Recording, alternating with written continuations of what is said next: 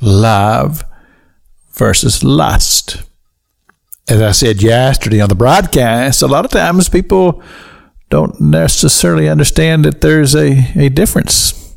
And oftentimes people are, are driven by their lust when they think that it's love, or they call it love, but it's really not because love has a commitment. And next week on the broadcast, we'll go to 1 Corinthians chapter 13 and we'll, we'll get a good definition of what love in action is.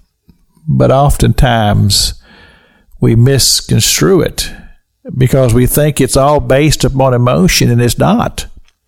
And the strong word here is commitment. Commitment. When something is uh, so indwelt in our heart to say that we love it, then there has to be a commitment to it.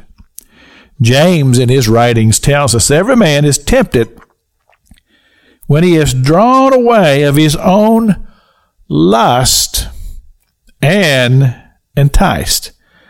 Now, what this tells me that this thing that we call lust lurks in the heart of every human because it's a part of our carnal makeup, which takes me back to our teachings that we've talked about so much on this broadcast. John chapter 3, when Nicodemus wanted to know about the miracles. He said, how, how do you do these miracles? And Jesus said, You must be born again. And I have interpreted that to simply say that there has to be a different perspective. And that perspective has to be spiritual.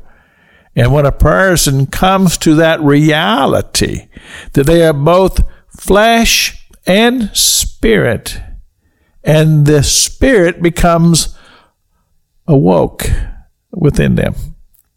And that brings a totally different perspective of life. And a person goes from following the carnal with all of its lust to following the spirit that would lead us into life and life more abundant. So, this thing that James talks about, he says, Every man is tempted when he is drawn away of his own. And look at that now. His own lust.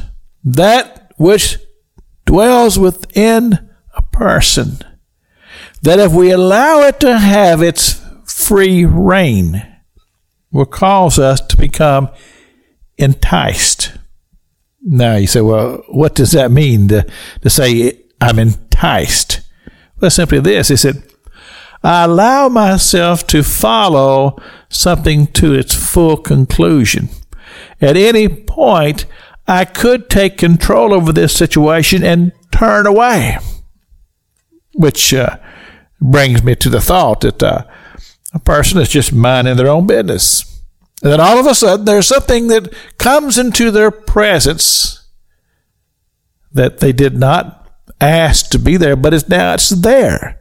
What do you do with it? Do you entertain it? Do you dwell on it or do you walk away or turn away? You see, that's a choice. That's a choice. But you see, in verse 15 of chapter 1, it says, When lust has conceived, it bringeth forth sin. When it's followed to its full process, then it causes us to defile. This is Pastor Jack King with the gospel on the radio broadcast.